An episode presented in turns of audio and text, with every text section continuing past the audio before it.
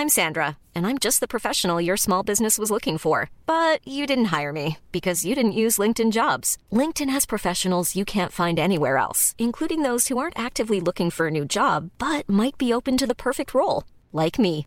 In a given month, over seventy percent of LinkedIn users don't visit other leading job sites. So if you're not looking on LinkedIn, you'll miss out on great candidates, like Sandra. Start hiring professionals like a professional. Post your free job on linkedin dot com slash people today. When you're ready to pop the question, the last thing you want to do is second-guess the ring. At blue nile dot com, you can design a one-of-a-kind ring with the ease and convenience of shopping online. Choose your diamond and setting. When you find the one, you'll get it delivered right to your door. Go to blue nile dot com and use promo code LISTEN to get fifty dollars off your purchase of five hundred dollars or more. That's code LISTEN at blue nile dot com for fifty dollars off your purchase. blue nile dot com, code LISTEN.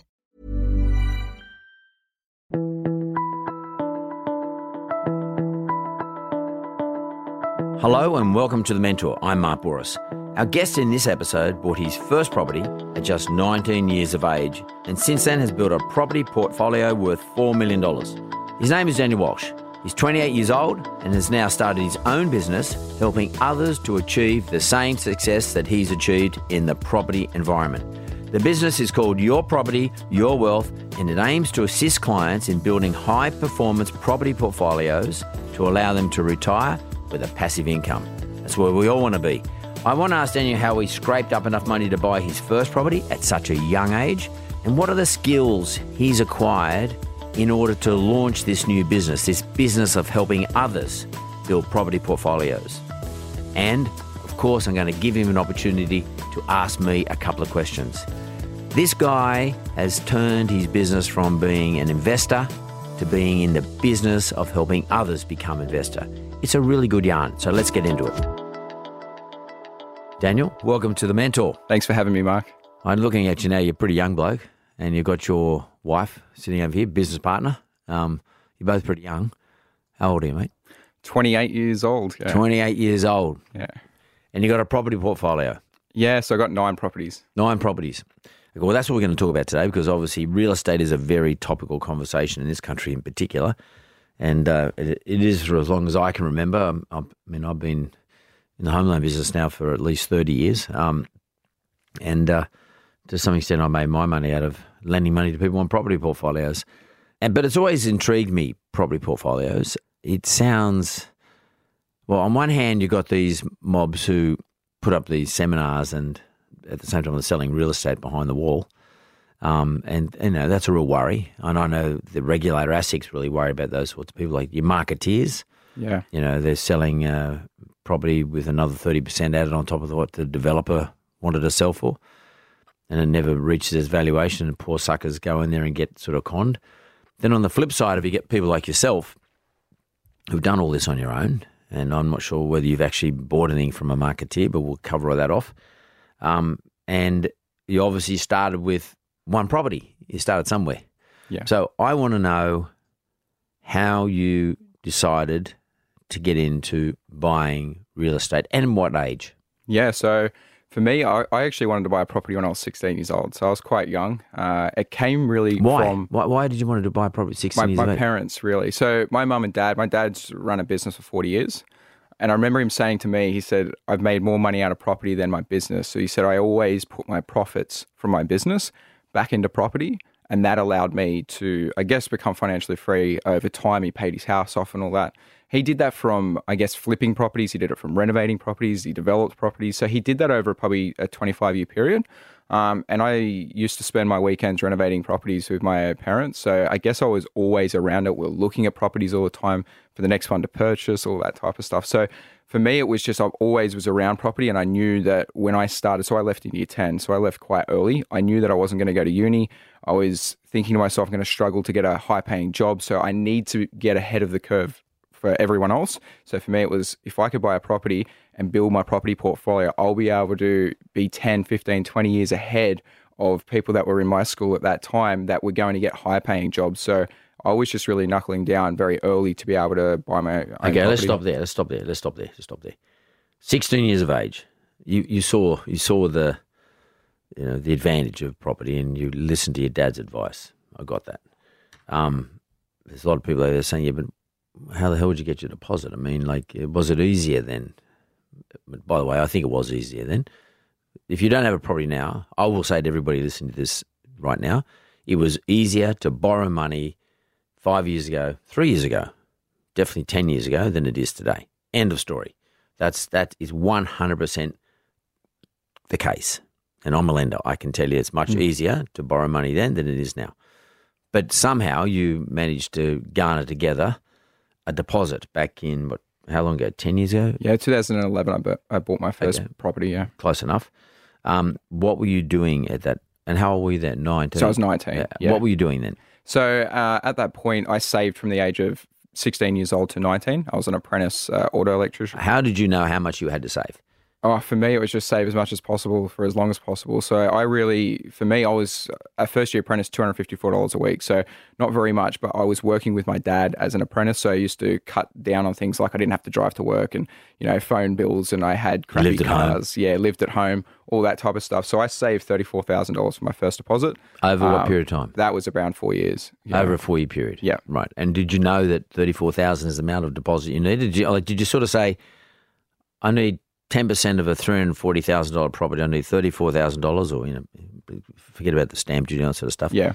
Did you did you make that decision, or just said, I'm going to just try and save as much as I can? I think in the early days it was, I'm just going to save as much as I can, but also from the age of sixteen to nineteen, I'm going to learn as much as I can. So I was learning from other mentors. So I had uh, my broker at the, or he came in a little bit later. I had another lady that had forty-eight properties. So I started learning really early. My parents were teaching me as well. And it was more so, let's just save for now. And then at the end of this, then I know, you know, roughly where I need to be. So I didn't know I needed thirty-four thousand dollars. It's just the property did present itself that needed, you know, roughly thirty-four thousand dollars for me to do that. And I put a five percent deposit down and went and bought it. Okay. So you obtained at an early age this thought process of saving money. That's really important if you want to buy property, because you've got to have a deposit.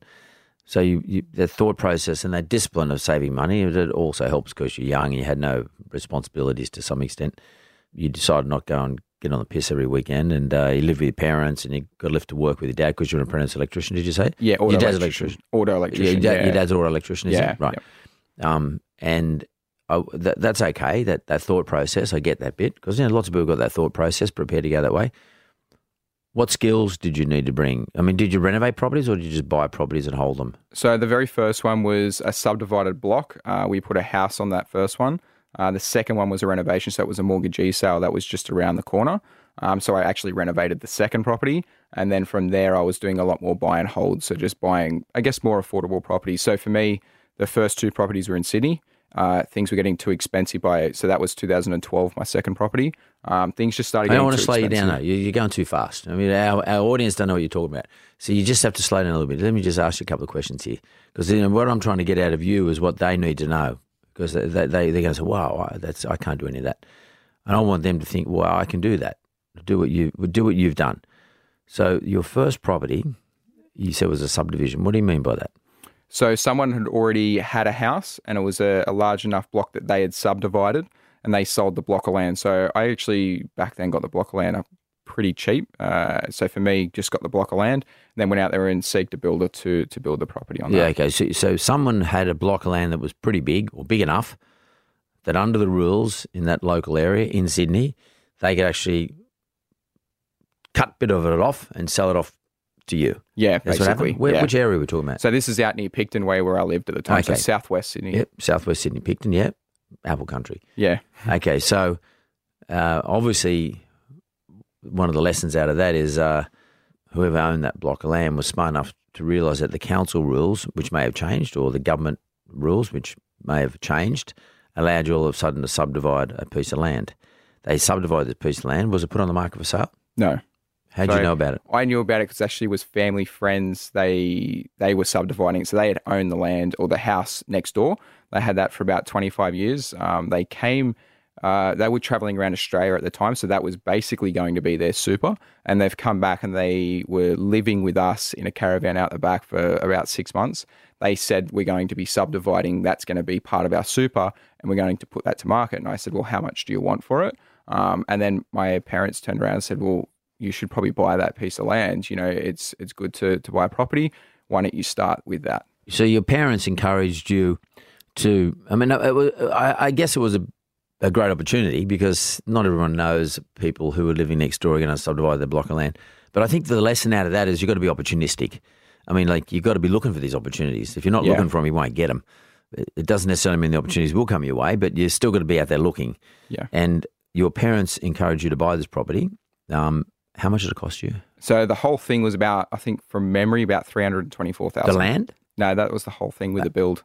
Yeah, you had to build it. But how much is yeah. the land? Uh, to be honest, I wouldn't even remember. I just remember the total loan was three hundred twenty-four okay.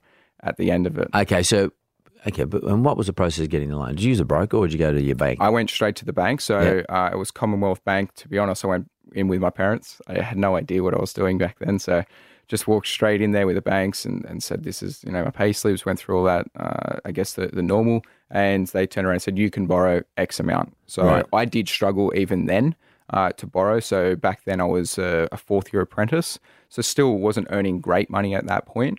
Um, but I just managed to scrape through. So I had a few things, even to get the thirty-four thousand dollars. So back then I had a car that I actually had to sell the car um, and downsize to like a fifteen hundred dollars car so that I could finish off the pro- the property at that point because I needed to put driveways in and fences and all that type of stuff. So basically what you're saying though, Daniel, is you prioritize the outcome. You said, well, this is the most important thing for me right now. I'm nineteen or whatever age you were, nineteen. And I think people listening, is, because if you want to get into this market, you've got to prioritise. I mean, you've got to sort of say, that's what I want. And you've got to sacrifice everything else. That's yeah. the bottom line. I mean, especially today, it's even harder. So you've got to prioritise this outcome. So what you did is you prioritised everything in order to get this property bought and built. Yes. And borrow the money. Yes. And when? How did you find a builder? Uh, for them, it was they already had a builder in that lined up, so they were ready to go with the subdivision. Um, and I just basically bought it off them before it all started and took over what they were going to do already. So they already had plans and everything when it was subdivided, what was going to be on there. Um, and I just took over that and started building it. Approved plans? Yeah, approved. Okay, so people listening again, what this is really important. Um, Daniel bought a piece of subdivided land, and what he did was he bought it with an approval on it.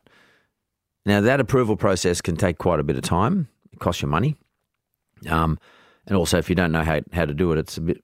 can be a bit of a hassle depending on which area you're in, et cetera. But the good thing about it is that he bought a bit of land ready to build and it already had a builder uh, contracted or at least yeah. a builder who said he can put this particular type of house on there. All you had to do was basically pay him and go and make sure that he wasn't robbing you. Yeah, basically, okay. And then do all the checks at the end yeah, and then yeah. do the landscaping and all of that at the end. Yeah, you it. had to do all the landscaping. Yeah, so we did the landscaping that wasn't included. It was just really the house sitting there. Um, even fences and all of that wasn't, driveway wasn't. So I had to, I guess, seek people out to do that.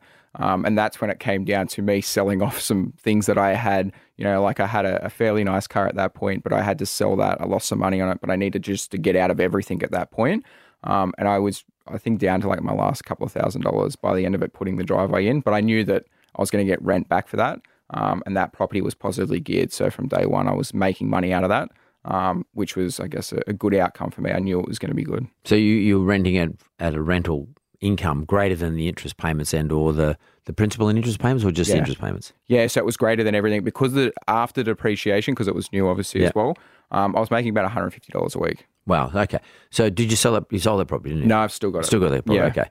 And then how did you, so you've got a property there worth, I don't know, let's call it five hundred thousand dollars. Yep. I don't know, whatever, whatever it was at the time after you spent all the money on it, et cetera, and it's gone up in value. And ten years or eight, nine years ago, there was a pretty strong property market.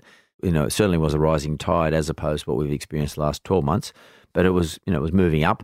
So where'd you get your next deposit to buy your next property? Yeah, so from the, the very first one, I actually leveraged out of that one. Uh, you better explain to me what that means. Yeah, so that property had gone up in value. Uh, what I did was went straight back to the banks.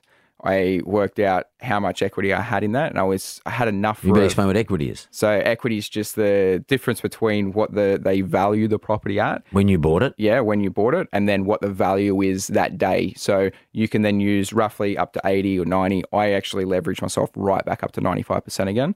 Um, I knew that the market was really good, and I I guess today would never do that. But back then, because the market was going so well, I wanted to leverage myself as much as I could, paid lenders, mortgage insurance, went back to the banks, grabbed the money back out, and then I put that down for the second one. You, you're covering too much information, mate. So let me just t- stop you there for a second. So what Daniel did is that he had borrowed ninety-five percent of the three hundred odd thousand purchase.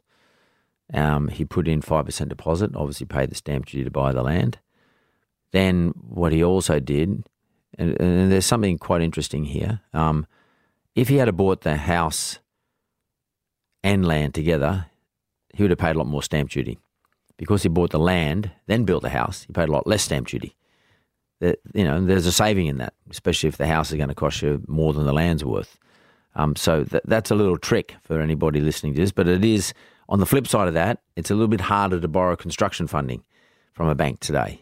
Even then it was too. So, and you've got to go through the process of actually doing the construction. So, you know, that that's not for the faint-hearted. But if you've got a good builder and, you you know, if you want to try to build a portfolio, you know, a good builder is someone that's like a good banker or a good hair, uh, good barber. You, you stick to them. Um, and then what Daniel did is when the property was built, the difference between what he borrowed to buy the land and to build the house and the value of the property is what he's co- talk, what he's calling is his equity. The value of the property a couple of years down the track is the equity, what he's called equity. In other words, it's the, the profit he's made but hasn't hasn't well the profit the gain which hasn't been realised, but it's a gain sitting there at any one particular time based on what the property market was presenting. And what you're able to do, what he did is he went out and borrowed, he said leverage, but basically what he means is he borrowed against that valuation. So let's say the property is now worth five hundred thousand dollars. He went and borrowed ninety-five percent of five hundred thousand dollars. Now, a bit harder to do that today. Um, banks not all that keen on doing that sort of stuff, but um, but still at the time he took advantage of the situation. I mean, he borrowed ninety-five percent of that five hundred thousand dollars, and with that, um, he got some extra money. So you know, he he you know, when I say ninety-five percent, he already owed some money. There was some money left over. How much? Around about. Around about. Have, have a guess. Uh, probably about like in the equity side of yeah. things, it was probably around that thirty, forty thousand dollars somewhere. And then what'd that. you do with that? That bought my second property, which is a mortgagee sale. So that is literally two streets from my other property. Uh, that was a Again property. Again in Picton? Yeah, and it was all damaged inside. So someone had gone in there and just destroyed it. Um, I got that quite cheap. So the guy that actually bought it in two thousand eight paid three hundred ten thousand dollars. Uh, in two thousand twelve, I paid three hundred three thousand dollars for it. So, right, but you needed to work it. You had needed to fix it up. Yeah, yep. So I went in there and fully renovated it myself. How did you find that property? Uh, that one was just through a real estate agent. So I just was networking with the real estate agents in, in the area. Um, it was around two thousand twelve, so there wasn't too much activity in the property market at that point. So I was really coming in the recovery phase of Sydney. Uh, so I was really jumping in uh, a car with the real estate agent. He'd show me like five, ten properties in a day because back then they had time. And, uh, and then I picked the one that I liked. So we ended up picking that one because it was damaged. It needed to be fixed up, but I could see value out of that long term. Okay. Uh, okay. What's interesting here is we've established a couple of attributes of people who invest in real estate. The first one is that Daniel obviously had acquired some knowledge as to how real estate works, you know, opportunism, how to borrow money, more importantly, how to save money, um, how to find a builder, how to make sure the building gets complete. He realised all of a sudden you got to, and, and he was prepared to make sacrifices. But the next thing to get your second property is you need to network. And, uh, and that's what we're talking about now. I mean, this networking thing that you're talking about, Daniel, that we're talking about here, increasing your chances of getting better opportunities or more opportunities. And the only way you're going to do that is ask other people, because you don't know whether, you can't mind read the owner's mind and say that a property's up for sale or it's going to be a mortgagee sale or et cetera. Um, so you decided to start a network. You built out your network, and that requires work. You have to actually yeah. go with people and have a look at what's for sale or yeah. what's coming up, what and you, also how you can help them. Establish a relationship with the agents as well was important. So if anything was coming up, they were going to let me know first rather than other people. And so why would they let you know? Because what's their objective? It's because I guess back then, uh, even though I was only buying one property, I was, I guess, actively calling them every week. So for me, it was like this guy's just won't go away. He keeps calling me. So if the property does come up, I know he's in the market. I know he's got a pre-approval. He's ready to go. Um, and this is his price range and this is what he's looking for. So I was very clear on what I wanted at that point. And then I just went out there and just called the agents every week until I found something. And of course, an agent's interested, I just want to get the property away. Yeah. So who can I, who can I give this to? Who's going to buy it from me? Because a big deal for agents, you've got to find a buyer. Yeah. Especially in two thousand twelve. I've got to yeah. find a buyer. And who's someone who's ready to go? And of course, Daniel was ready to go. That's yeah. you. So you work this stuff out. I mean, this intuition, um, I mean, which you've developed yourself. Maybe you had a little bit of help from your parents, et cetera, or maybe that's just how you've been brought up. But it's about finding the opportunities, because property is about the price you pay. It's not always about the price you sell for. You've got to buy cheap. You've yeah. got to buy well. You've got to buy well. If you spend too much on your property, there's chances are you, well, the chances are making a profit are reduced or become at risk. If you buy really well and cheap, then, and assuming you can add some value, then your chances of making money are enhanced. Yes. So that's not guaranteed.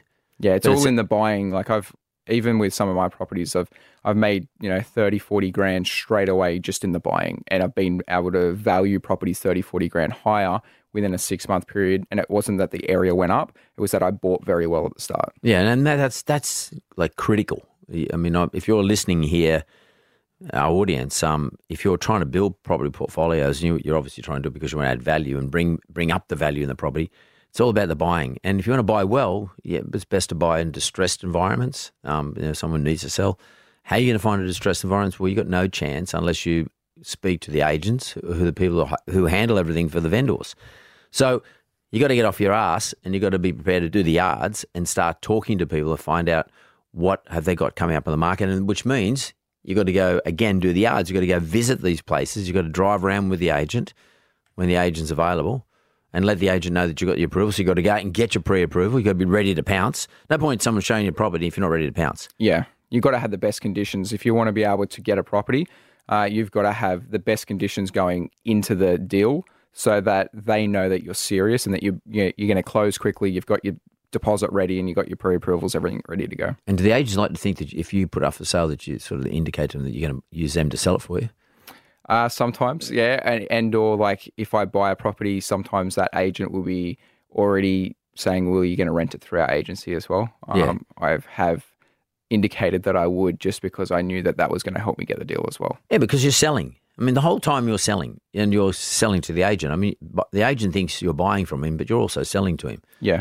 So you're selling to the agent, even though he's really selling to you. He thinks he's selling to you. You're actually selling to him yeah. in order to get the best opportunity back to you. Yeah, exactly. I mean, it's sort of a, an interesting uh, psychology that has to be employed if you are trying to get in at the lowest possible price to see all the most oppor- see the most opportunities you possibly can, given a limited amount of time.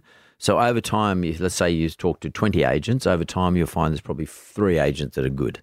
Yeah. And then you hone in on those three agents. They become your targets. Yeah. I, so what I did was I basically looked at all the agents, and you can see some of the agents that will sell the, the properties for the highest price, and you go, I don't, don't even want to talk to them. Uh, and then you look at other properties and you go, or other agents in the area, and you go, that guy just wants to move property.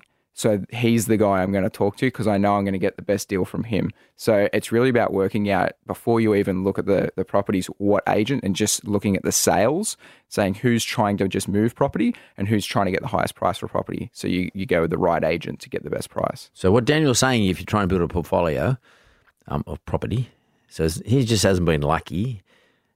It's about profiling. Not only have you got a profile where you want to buy a properties, in other words, which properties you want. You got to profile the area, but you got to profile the agents.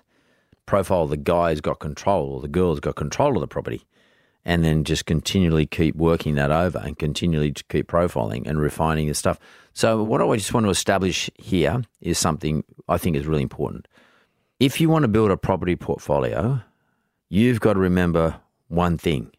You are in the business of property. You're in the business of real estate, residential, commercial, doesn't matter what it is. You're in this business. Because Daniel isn't just some dude walks around and says, oh, I might buy that, I might buy. He's actually running a business. This is a business. The the business he's running is knowing real estate agents, knowing about what, what he can borrow, uh, knowing about profiling those real estate agents, working those real estate agents over often and going with them on uh, you know, tours or whatever you call it, going around looking at properties for sale, knowing how much he can borrow, knowing his bank manager, so his bank manager can give it, lend him money, or alternatively might have used a broker down the track. Daniel is in the business of buying properties, renovating properties where where he wants to renovate, and then holding those properties, because he's also going to be in the business after that of renting the properties. And that's a business. It's not just something you do randomly. It's a business. And we're going to come back to that after the break, because I want to ask him how he's expanded that business. So what, how did he go about renovating the properties? How did he get, does he, has he got a, a favourite renovator? Um, how does he go about renting the properties? Does he rent them himself, or does he use agents to rent them out for him? What happens if there's repairs? How does he go and find good repairmen? And then what is he going to do from there? So we're just going to go to the break and we'll come back.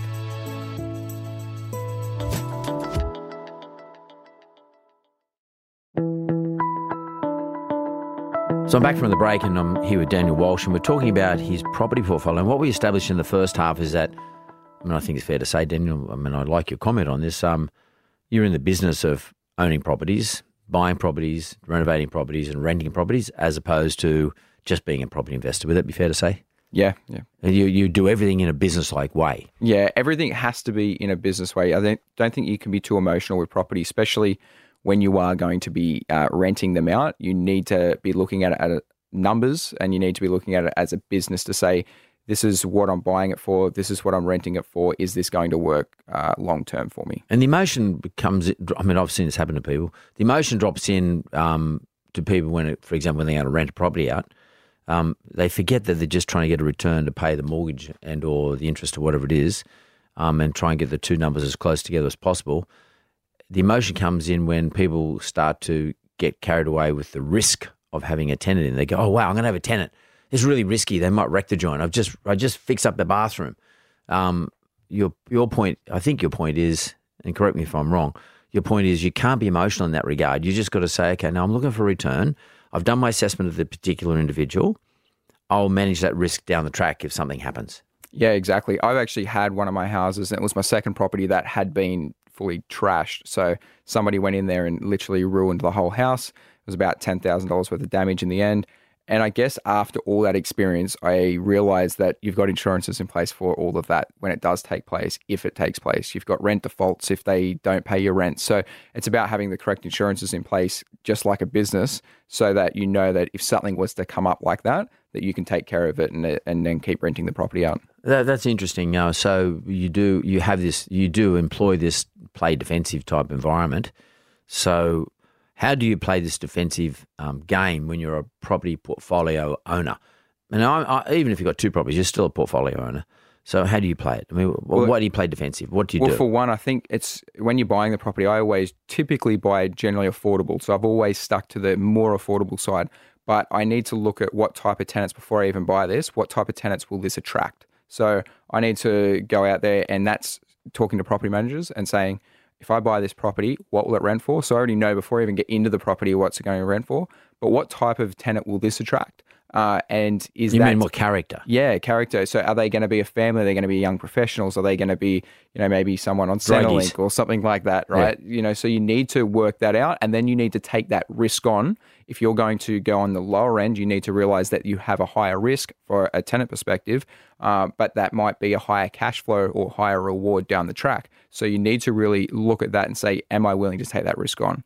Uh, before you even purchase the property. But what, what sort of insurances do you take, for example? Yeah, so always landlord, building insurance, uh, and then rent default as well. What's uh, a landlord if, insurance? So landlord insurance is if something happened with inside, they destroy the house or something goes wrong and they've broken windows or anything like that, you can call up, you can claim through your landlord insurance and say that, well, the landlord's, uh, they've done some damage to the tenant, so I need to claim back on, on that. Right, so and this is not to be confused with building insurance, which you need to take to satisfy your lender, because lenders want you, mortgage companies want you to have building insurance.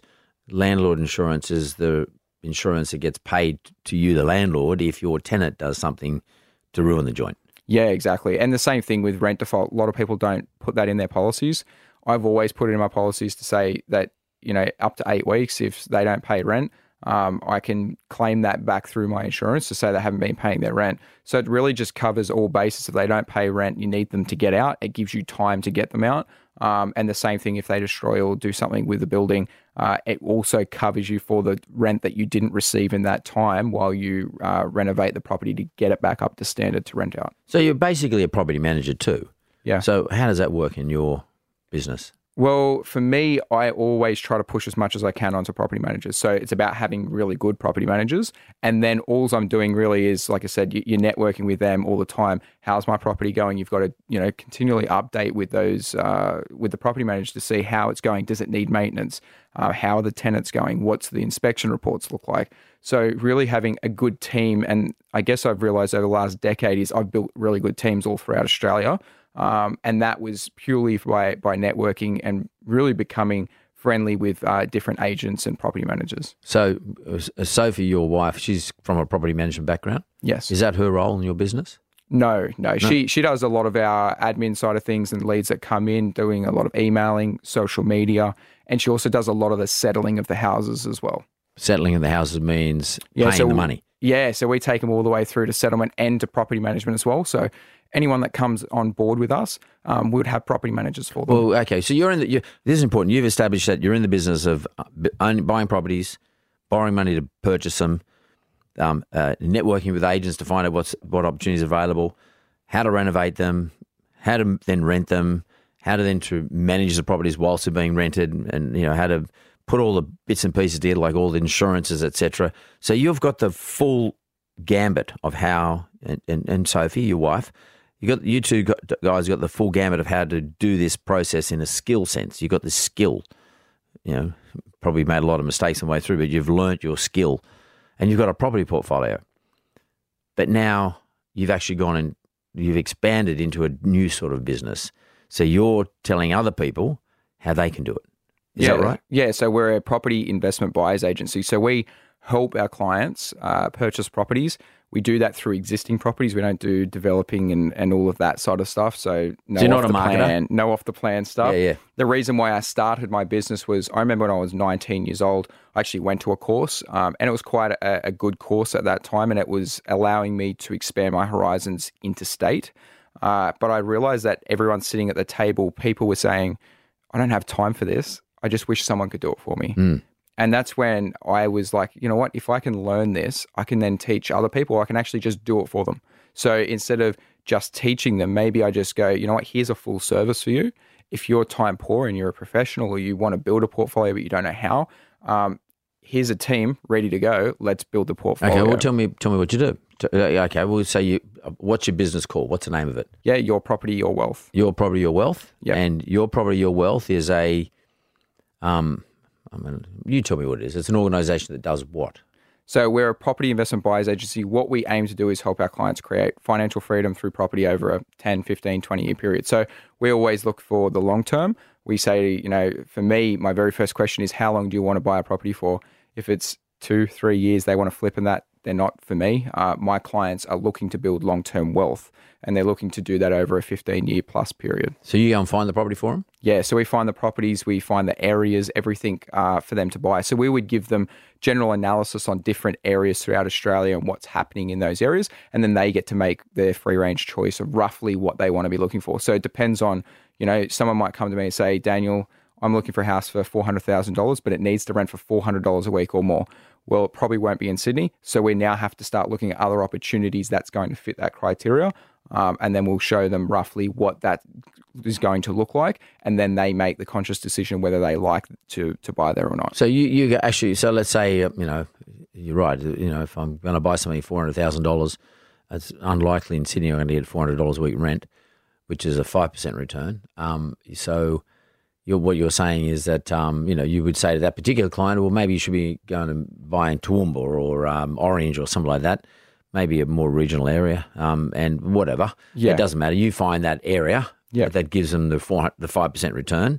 Yep. It doesn't matter the reason why they want the five percent return. You may or may not be able to get it for them. But once you find that property, h- how do you find that property? Like how do you go? How do you find a, a place in Toowoomba or wherever it is? So we won't just go to any location. So if it, let's say we're going to look at Brisbane, generally, I'll be looking within a commutable distance back to Brisbane, so maybe within an hour of Brisbane. And we'll have different locations all the way in towards the C B D. Obviously, generally, as you go closer to the C B D, the yield becomes lower, prices become higher, and that's going to really determine the factor on where they're going to be purchasing at that point.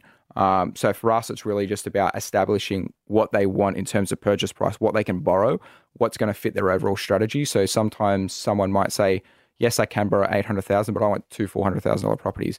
So that might be two properties, thirty or forty minutes out of the C B D on each side, north and south. Um, and then we really just go out there and start looking at those. I have networks, uh, say in Brisbane, I've got networks in uh, Melbourne, I've got networks in Sydney, and we do the exact same thing. So we've got property managers and we've got everything, uh, pest and building inspectors and the whole team ready to go. Um, and basically when they say, yes, we're ready to go, we go out there and start looking for properties for them. Okay, so do you use brokers? I mean, do you, how, how do you get these? Do you help these people borrow the money? Yeah, so we do have a, a mortgage broker on our yep. team as well. He, again, he's an investor himself. So everyone that's on my team generally are investors. He's got twenty-one houses. He's in his late forties. He's been doing this for about twenty years. So he was really my early mentor around twenty twenty-one was when I found him. Uh, and he mentored me on the finance side of things. So I guess was helping me structure my property portfolio. Um, I got stuck at two properties. We ended up going all the way up to nine properties over the course of a few years. And that was more so thanks to him, because at the end of the day, I can't buy properties if I can't borrow money. So I've got to learn how to borrow money first, and then I'm going to translate that into actually purchasing properties. And I think what's pretty important in terms of just in that bit there, borrowing money today is not uniform across all the lenders. So lenders change their appetite literally daily today.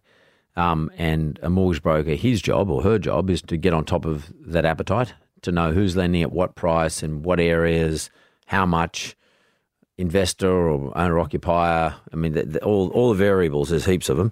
Um, so you know, a mortgage broker today is worth their weight in gold if you've got a good one, um, and particularly if they're involved in your business, because that's that your clients, your customers um, who use you to help them invest, um, they they they are all going to need that, uh, access to a broker, and if you find them a good broker. So what you're doing now is you're parlaying out to the a community of people, of investors, um, all the things you've learnt, and all the experiences you've got, and all the good people you found, and uh, and you've now you're now sort of uh, amplifying that across a, a platform.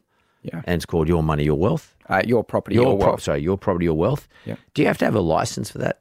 I mean, do you have to have a license to yeah, do that? Yeah, so I fully uh, cert for, so real estate license and a buyer's agent license. So being a buyer's agent, um, I need a buyer's agency license for that. Yeah. Does that mean you go to an auction for somebody? Like, let's say I, I can, yes. Yeah. I typically don't like to, because if it goes to auction, I know that it's generally going to go overpriced.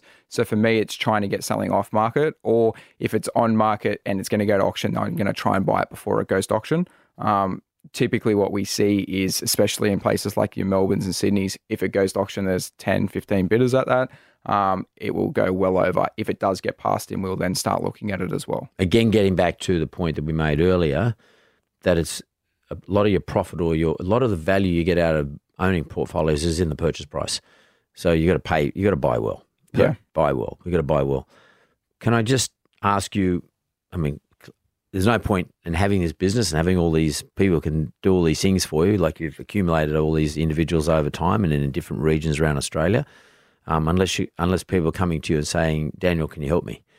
Um, so how do you tell people about yourself? I mean, how do people know about this? A lot of it was started from social media. So um, I actually was running the business at the very start, which was just close family and friends. I guess most businesses start out like that.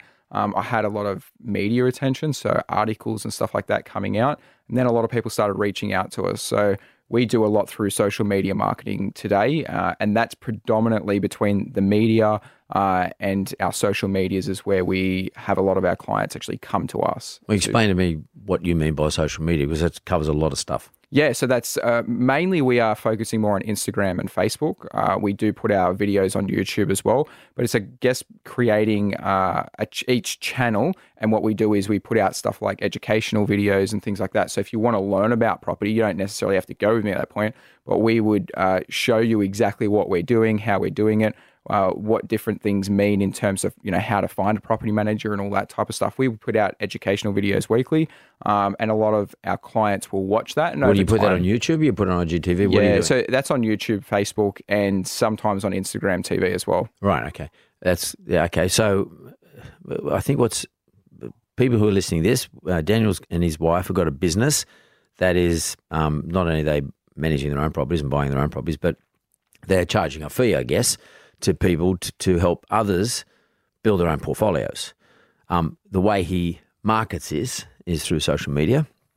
And, you know, it's all very well to talk about social media here. And I mean, like, I mean, I know people who in the property game, real estate agents and whatever like that, and mortgage brokers for that matter too, who they think social media is a picture of them walking along the beach with their Labrador or something. Um, and where social media has become very valuable is not actually in social.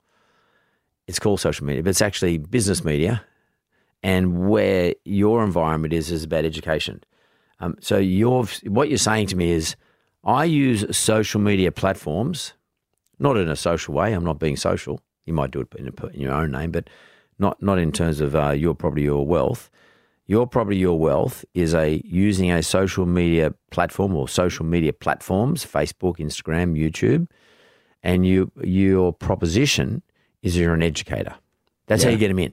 Yeah, so we do even things like webinars as well, ebooks, um, different things. So we'll give away, we might do a, a free webinar that's half an hour. They can watch that. Uh, then they can go in and you know, look at an ebook and, and read that. So they're getting a lot but of education. A lot of education before they even You're not inquire. Chatting to them. You're not sort of saying, hey, guys, how good am I? I've got this fucking great house here and uh, you got nothing. You're not doing any of that shit. No. What you're doing is you're saying, I'm going to educate you.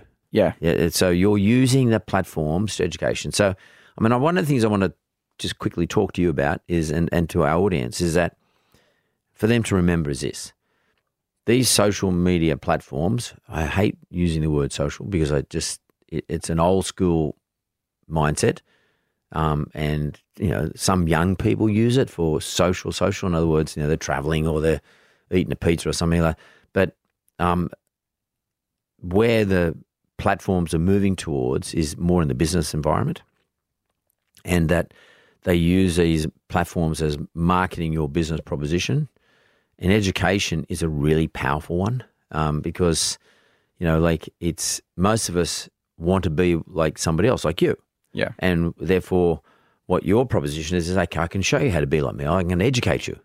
I'm going to, you know, what we do at The Mentor, we're trying to educate people and small business owners. And what you're doing with, uh, with your platforms is that you are, I, I presume you're giving a lot of free stuff away, you know, free education. And then, then once you build your community through your, by the way, it's your own broadcast. You own this T V station. This is your T V station, YouTube. This is your T V station, you know, Instagram. This is your T V station, Facebook. Sure, you're using a broadcaster, but it's your show. And you're basically advertising to your community every time you get onto your show. Yeah. It's constant advertising, constant, like you want to go right back to the beginning of this podcast where you're selling. You're selling to the real estate agents why the real estate agent should be dealing with Daniel. Yeah. Now what you're doing is you're selling to your community why they should deal with Daniel. Yeah. And it's the same game. It's just advertising. But yeah, it's pretty free. Much. I mean, it's your time. Yeah. But it's basically free unless you're doing paid it, advertising, but it's basically free. What you're doing is free. You're using someone's platform, platform yeah. for nothing. It's showing value as well. So before... I don't, a lot of people, I guess, are very wary of what, you know, the, the property market is and all of that. So for me, it's, I'm not asking anything from you. I'm just going to give you value. And if you see value in that, and then eventually you want to build a property portfolio, they'll come back. So it's building that community over a long term. Um, I have had clients that have watched me for twelve months before they've even really gotten into contact with me for the first time. And that's because they wanted to build trust. And that trust is built through giving them education and showing them that I know what I'm doing. Yeah, you got to give something. Look, it's, it sounds terrible. You've got to give something away for nothing. Yeah. And and not expect anything in return. Yeah. And you've got to ex- wait for them to want to treat with you as opposed to you sort of forcing it down their throat like some of these marketeers do at these mad seminars that they hold yeah. where they send you down the back of the room and say, look, today um, it's half price because normally it's twenty-five thousand dollars, but we're going to give it to you for twelve thousand dollars. We're going to lock you in for a year though. Um, and to be frank with you, I hate that shit. Um, and therefore there's a market there because as soon as you've got something where you can combat, you put yourself in a position where you've got a market, you've created a market, you've got somebody who you're against. Yeah. You need to be against someone. Do you um, make noise around ethics of marketing? I mean, massively. Is that something you do? Around the property space massively, and I think a lot of buyer's agents do that. Uh, and that's because we act for our client and we get paid a fee for service. So everything's very transparent as a buyer's agent. Uh, property groups aren't buyer's agents, but they sometimes will perceive themselves as that. And then they'll get a thirty thousand dollars, forty thousand dollars kickback uh, from a developer or something like that. So we voice ourselves as, I guess, ethical, and we show that through the education, saying that, hey, everything's transparent. Um, yes, we do get a fee for service, and we show you exactly what we charge, everything like that. Um, but we want to be ethical in what we do, and you can see the clear difference between the marketeers and us. So I mean, help me out here, because I've seen a few buyer's agents popping up around the place. Um, And I've often wondered, you know, how popular are they? I mean, uh, are they are they becoming more popular? Are buyer's agents becoming more acceptable? Because when a buyer buys something, they're sort of thinking they're paying twice, because they, they pay you, the buyer's agent, but they're also, there's a, a vendor's agent, and they know that there's the vendor's agent's fees embedded in the purchase price. How do you get over that hump? Yeah, well, uh, typically we represent value when we purchase a property for them that they don't have to, I guess, spend hours and hours trying to look for. We get them really good properties at that point. So we would save generally our fee just by purchasing, and we can demonstrate that uh, multiple times over, that if we, if they, you know, pay us ten thousand dollars and we get twenty thousand dollars off the price, or we get that twenty thousand dollars off comparables, then they can see that it's value for money, and then they didn't have to do anything, but they also were confident in getting the right property as well, because somebody was able to help them throughout that. So you, basically they don't have to do the research. You're doing all no, the work for them? They do, yeah. So they basically just get a team straight away and say, we can show you exactly, if you want to buy here, we can show you why you're buying here. We can show data on that. Um, we can then also have your pest and buildings and solicitors and your property managers. Everyone is going to be there uh, for you. And if you're not confident in buying a property, or you don't have time, uh, we can help you out in that front. I think it's a great business. I love the business. Um, Daniel, unfortunately, we run out of time. Um, I'd love to talk to you for ages, but, but I always give everyone an opportunity to ask me a question, because I've been asking you all the questions. So do you have a question for me? I did. I was, I've been thinking about this for a, for a little while. What I've seen was, I guess, a lot of large-scale companies actually scaling back. Today, do you think that it's it's more beneficial to have a company that's lean, or to be trying to scale that to large scale still? And also, do you think that a personal brand is a must now going forward? Well, to answer the second part first, I mean, I think a personal brand is a must in order to cut through, because, I mean, branding is about adding personality. Um, you can't add personality. Well, it's very difficult to add personality if it's just in a name, or if it's about um, some sort of icon. Uh, but yeah. if you've got actually got a person, then it's easier to add a personality. Easier. Yeah. Don't say, not necessarily going to work, but it's easier. So I do believe being prepared to put yourself out in front of a brand helps you build a brand. Yep. Yes.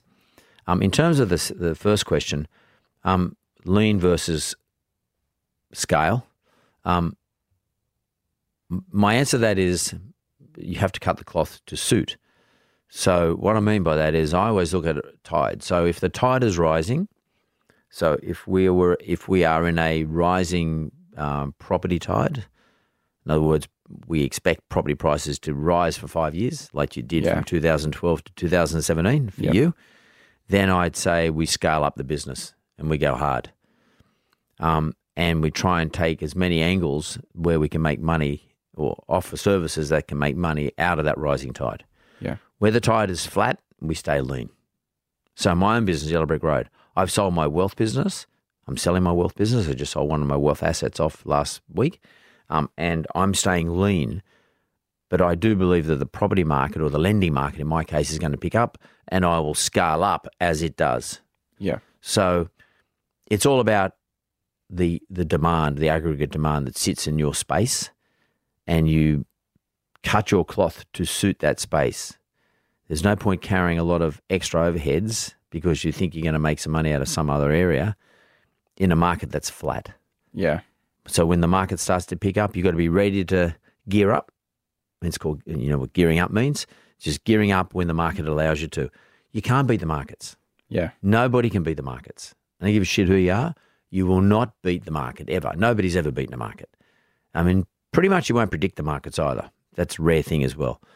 So look at your market, look at the aggregate demand. In my opinion, gear up when that demand picks up. Um, if your market is already in a rising tide, then go for it. Put your head down, tail up, and rip in. Yeah, start scaling. Totally. Scale, scale, scale. But I mean, you you will hear, you, you will hear, and a lot of people who are listening to this hear these things called scalability. Scalability, you get all these uh, public speakers talk about scalability all the time. Scalability is only pr- uh, uh, possible in a rising tide. Yeah. You can't scale against the tide. It's just yeah. all bullshit. I mean, like, people keep jamming this, oh, scalability.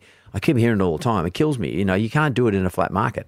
Yeah, exactly. You've got to have everything going right to scale to pay the overheads. Correct. You can't just keep building up the ability to scale. If, if the people aren't coming, you've got nothing. Yeah. So, you know. If, so you scale as you need it, really. Yeah, totally. And, and, as, and as the opportunity presents, you can't create scale. Yeah. You can service scale.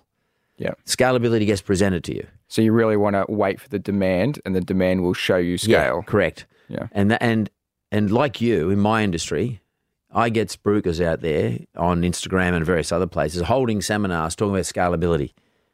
And really where they're making their money is by you paying them, because yeah. they're not scaling themselves, because they know. They're, they're keeping scal- as a small personal brand. Man, they are. And that kills me. I mean, it really kills me. Because they're not prepared to talk the truth. The truth is, or maybe they don't never even experience it, but the truth is you can't scale in the market unless the tide is rising. End of story. Daniel, really nice to meet you, and to you too. Sophie, thank you very much. Thanks for having me, Mark.